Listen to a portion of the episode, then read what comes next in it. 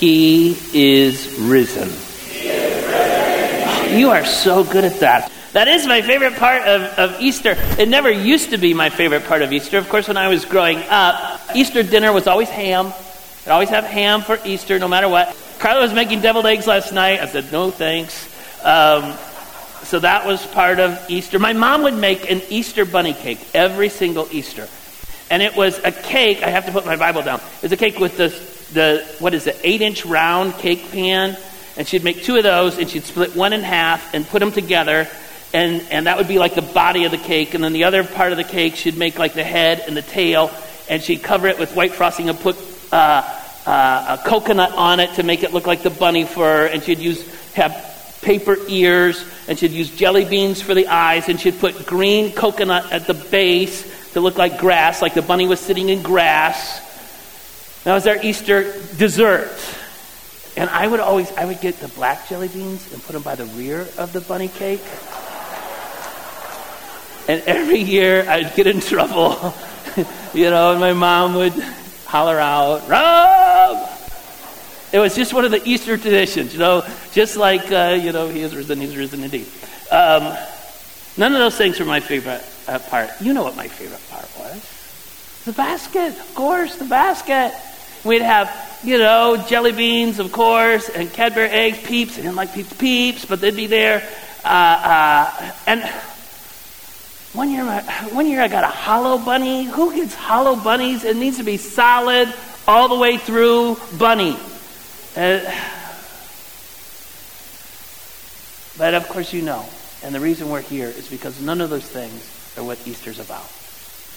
The good news of the gospel is He is risen. You do that so very, very well where we left off, we've been looking through this uh, Easter season, the Lenten season, at Matthew's account of the suffering and death and resurrection of Jesus. And where we left off really was the cold, dead body of Jesus. And Joseph of Arimathea comes and takes the cold, dead body of Jesus and places it in a tomb. And if you were to look in Matthew 27, verse 61, there's a couple of ladies, it says Mary Magdalene and the other Mary, were sitting opposite of the tomb. They saw exactly where the tomb was. Of course, there was no marker, there was no, you know, uh, uh, thing that said R.I.P. Jesus, nothing like that. But they knew. They knew which tomb was, was Jesus' tomb. They knew where he had been laid. That'll come into play in a little bit.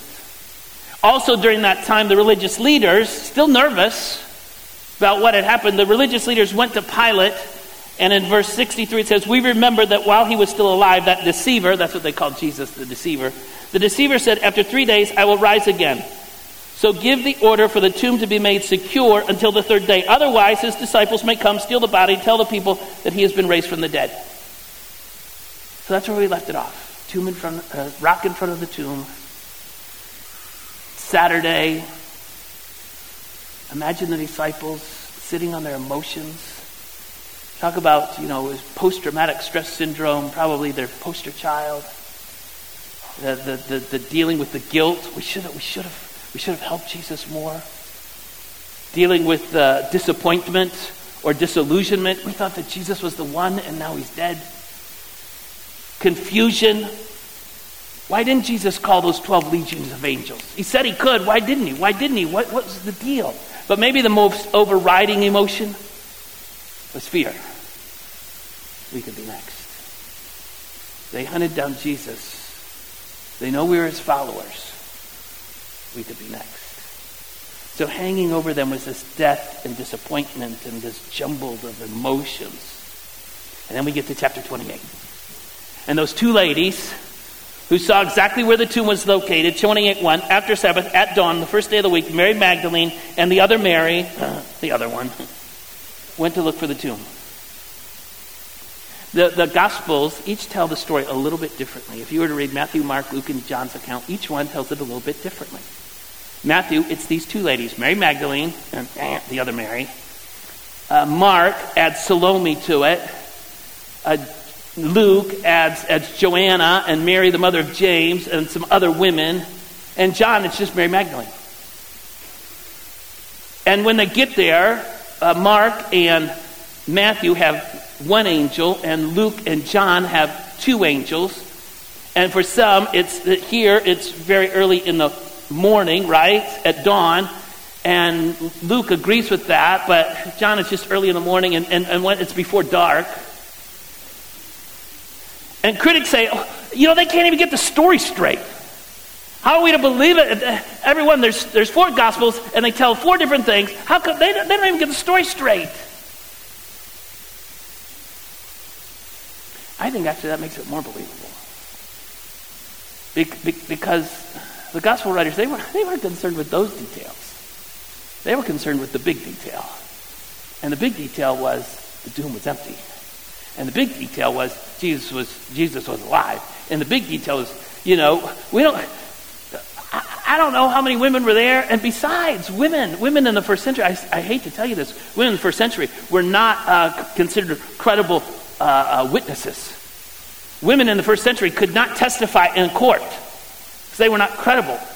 And so it makes it even more believable that they would say, you know who Jesus showed up to? The very first people that Jesus encountered? Guess who it was? It was if they were trying to make up the story, they would not have said that it was to Mary Magdalene and the other Mary.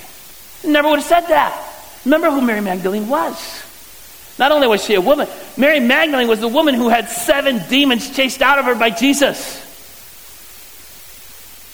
Mary Magdalene was, was maybe the worst witness considered by, by the rest of society.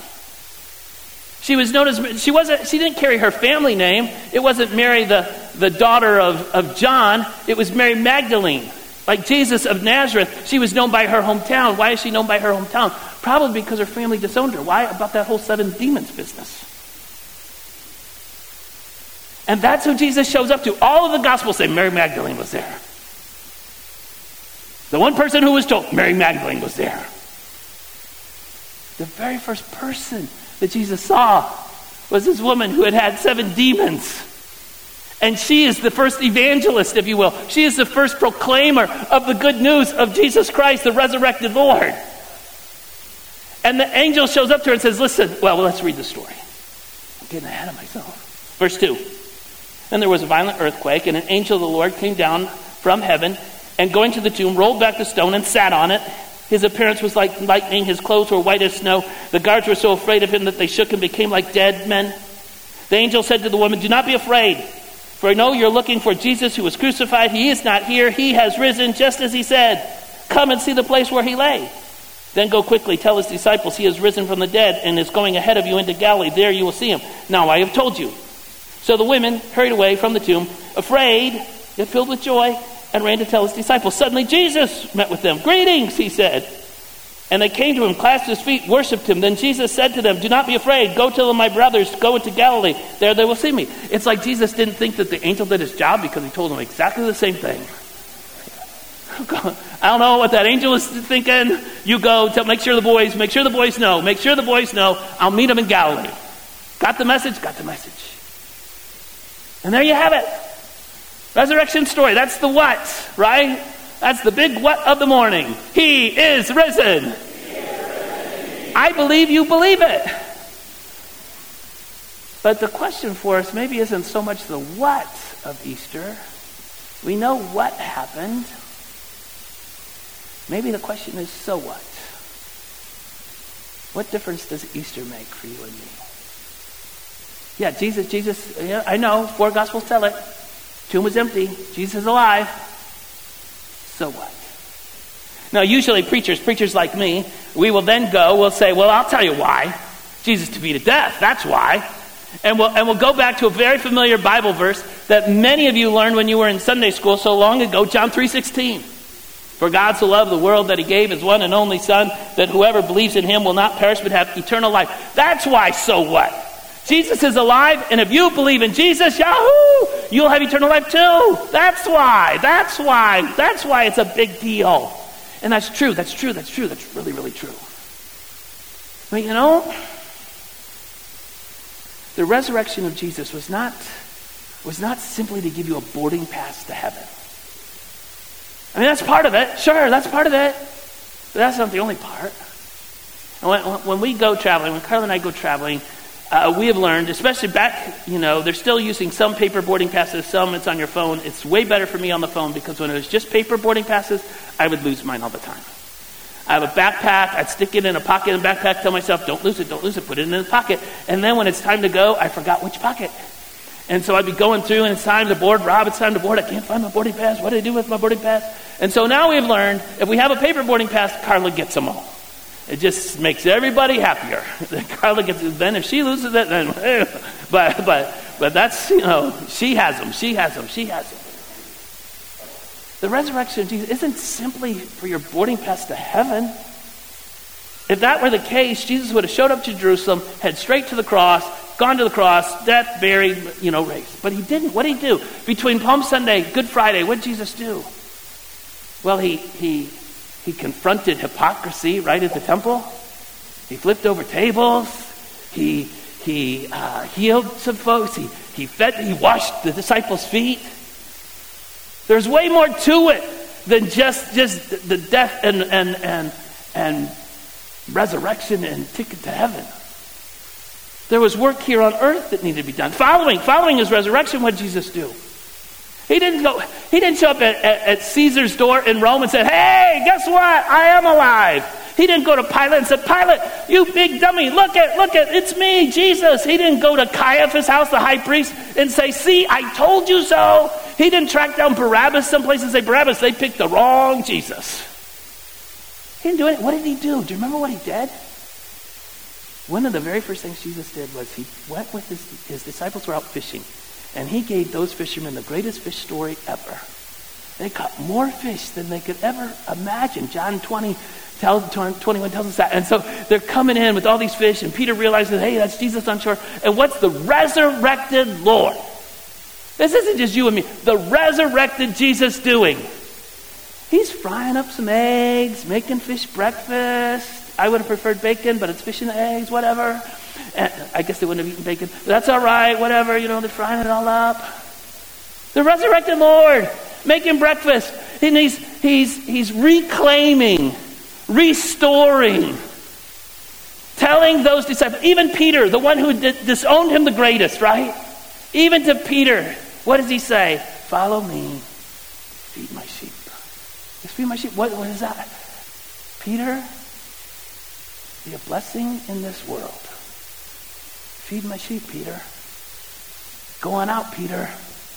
Commissioning you, baby. Feed my sheep. Make a difference. Be a blessing. On Good Friday, if you were here Good Friday, we had the big cross out front, and I, I talked a little bit about the different uh, theories of atonement, what the cross really means. At, that, at one meant, how can we be at one with Christ? And I said there was different theories that are used, and I, uh, the substitutionary theory that Jesus went on the cross as our substitute. The Bible says the wages of sin is death, and Jesus was our substitute. That's one theory. The moral influence theory that, that it was, wasn't um, um, nails that kept Jesus on the cross, but rather it was, it was his, God's great love for us. Romans 5 8 says, says, For God demonstrates his own love for us, but while we were still sinners, Christ died for us. The moral influence theory. Talked about the, the, the um, sacrificial uh, lamb theory, the sacrificial offering theory that Jesus is the Lamb of God. And like the Passover lamb, Jesus went displaying God's mercy towards us. And I said, all those theories, they're okay. They're okay. The, you know, the Bible doesn't spell it out one, two, three. And, and I take bits and pieces from them. I'm thankful, I'm thankful that, that when I recognize that Jesus went to the cross for my sins. And I'm thankful that it, of his amazing grace and love that kept him on the cross. And I'm certainly thankful for the mercy of God that, that is displayed to us in the sacrificial understanding. But I told you my favorite, the one that resonates best with me, is called Christus Victor. Christ the Victor theory of atonement. And it was, it was developed by a theologian, Swiss theologian named Gustaf Aulén. And Gustaf Aulén, the reason I saved it for Easter is because Gustaf Aulén, uh, he didn't think that the, the atonement could be just summed up. It wasn't a separate entity. The cross wasn't separate all by itself, but rather it was God's Almighty working in our world, in our entire world. And through these events of what we call Easter weekend, through the, the, the suffering, death, and resurrection of Jesus, it displays God's God's, God Almighty's power in overcoming evil in this world. And that you can't separate the cross from the resurrection and that they're all combined. And through it all, Christ is the victor. Christ is the champion. Christ went toe to toe with evil and Jesus won. That's what, what, what Christus Victor atonement is all about. It's saying, think of it this way it's like God enters the boxing ring and, and he's going toe to toe with evil itself. Kind of like as, as Goliath held the Israelites captive, you know, so long ago and, and were frightened out of their wits. Evil has done that to us, where, where we live in a society where it seems like might is right and evil is all around. And, and, and God Almighty, through Jesus, steps into the boxing ring and takes the worst blows. The worst blows that it can offer, you know, and it, he's beaten and, he, and he's mocked and he's spit upon and all the rest. And he's knocked out cold, literally. And the referee is down on the mat, ready to slap it. And just as he's about to slap the mat, it's over. He is risen.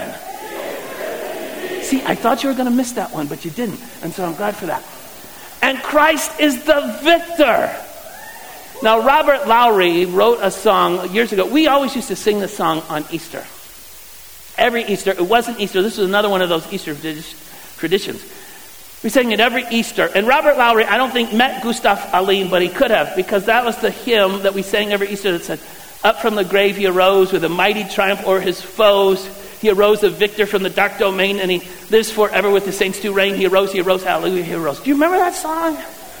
Oh, I love singing that song. If only we had a choir that could help me sing that song. I've always wanted, I'm springing the song now. They don't know what I'm about to do.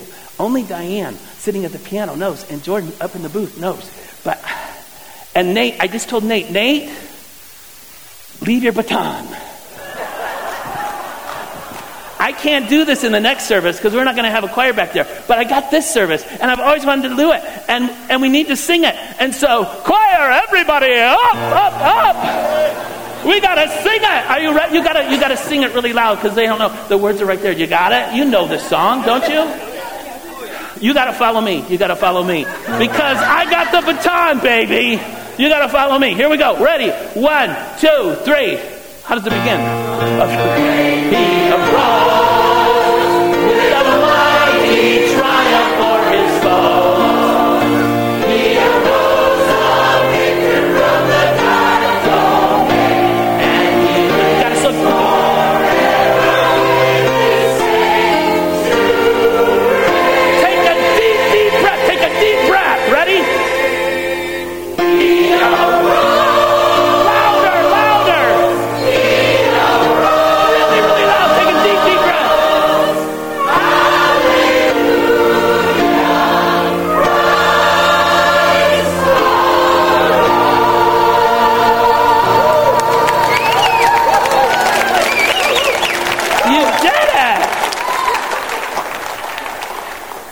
Thank you, choir.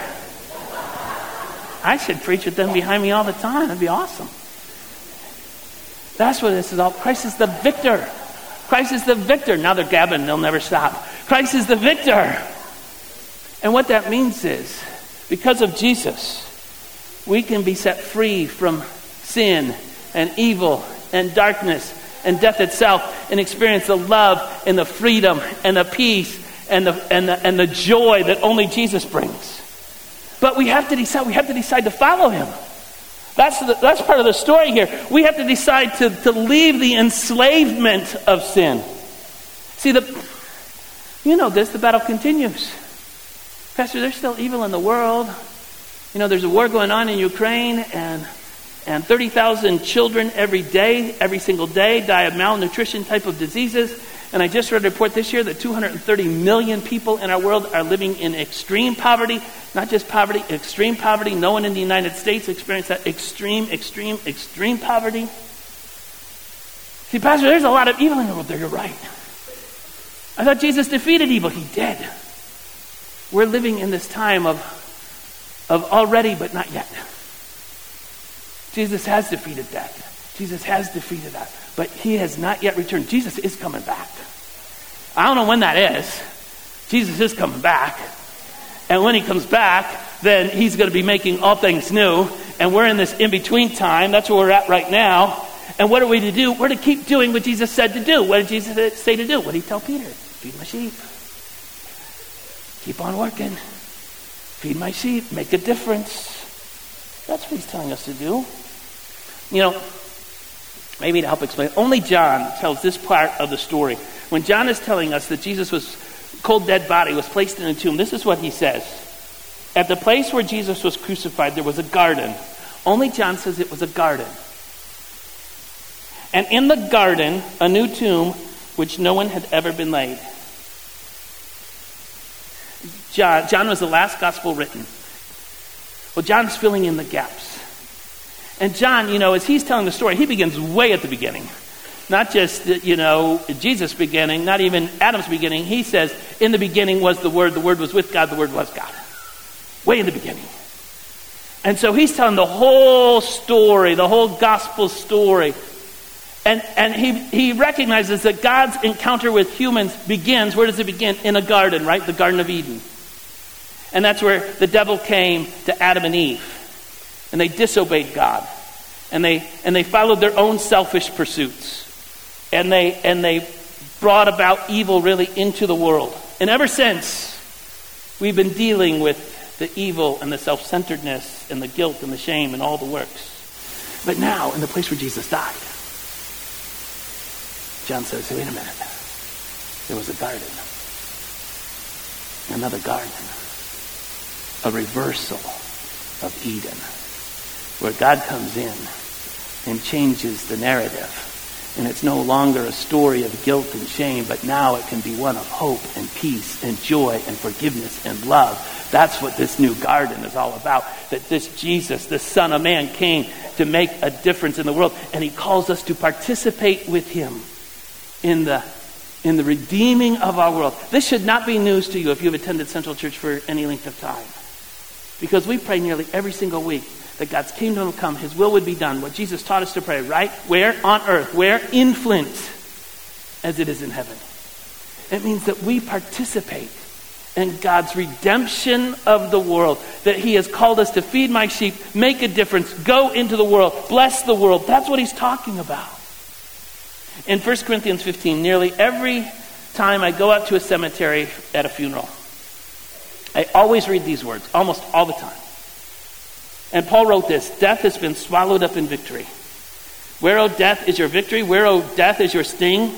The sting of death is sin, and the power of sin is the law. But thanks be to God. He gives us the victory. Christ is the victor. He gives us the victory through our Lord Jesus Christ. Therefore, my dear brothers and sisters, sit in your pews and just sing about heaven. No, that's not what he said.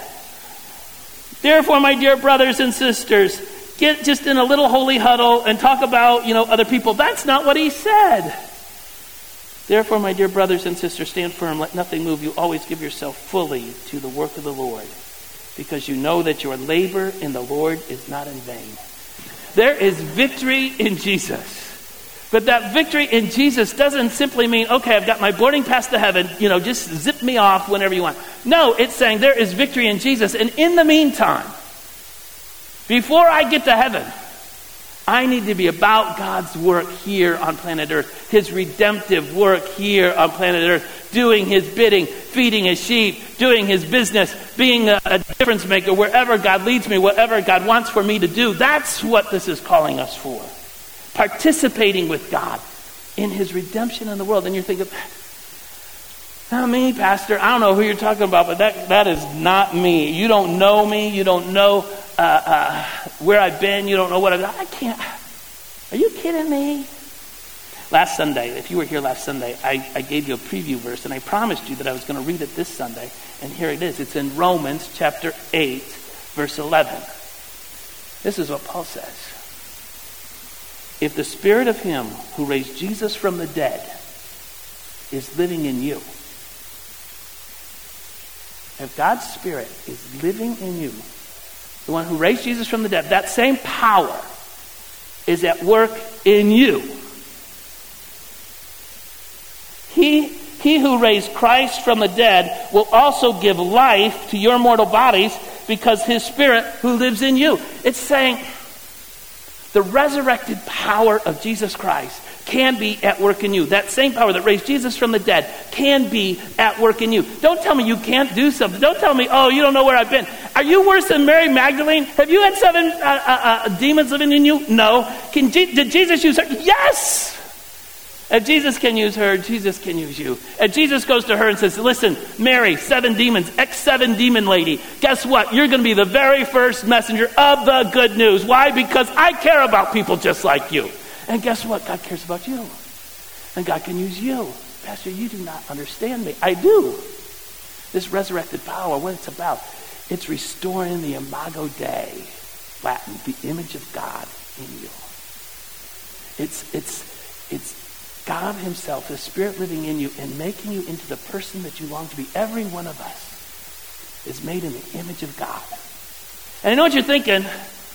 Not my crazy Uncle Stanley. Comb over, lazy eye, beer belly. His wife Flo looks a lot like him. Uh, not them. No, them. Them too. Them too. It's so easy for us to look at, at others and say, oh, they can't be. Or, or worse, look at ourselves. I'm disqualified. Pastor, if you knew where I've been, if you knew what I've done, if you know this, this, this, if you know what, what goes through my mind, you would say, There's no way you have been disqualified. No, it doesn't work that way. The resurrected power can be at work in you. You are not helpless. You are not hopeless. You are not. You can. God has great things in store for you. The power of the Holy Spirit who raised Jesus from the dead can be at work in you. That's why we are here today. Not simply to proclaim, oh, I got my, my boarding pass to heaven. No, we are here today to say that God wants to bloom in you today. God wants to make a difference in your life today. Not just in your life, but in your life so that you can then make a difference in others' lives. So that you can participate with God in what He's doing in this world. So that you can be a difference maker. So that you can be a love giver. So that you can be a peacemaker. That's why we're here today. Not simply to just remember some event that took place 2,000 years ago, but to proclaim once and for all Jesus Christ is the victor. And then because Jesus Christ is the victor, that means that I can bloom and be a victor as well. That I can live for Him him and be for him, and I can make a difference in my world. That's why we're here. Pastor, how does it work? It's very simple. It's simply saying, Jesus, would you come into my life? And when we pray that, when we seriously seek him, the Bible says we find him.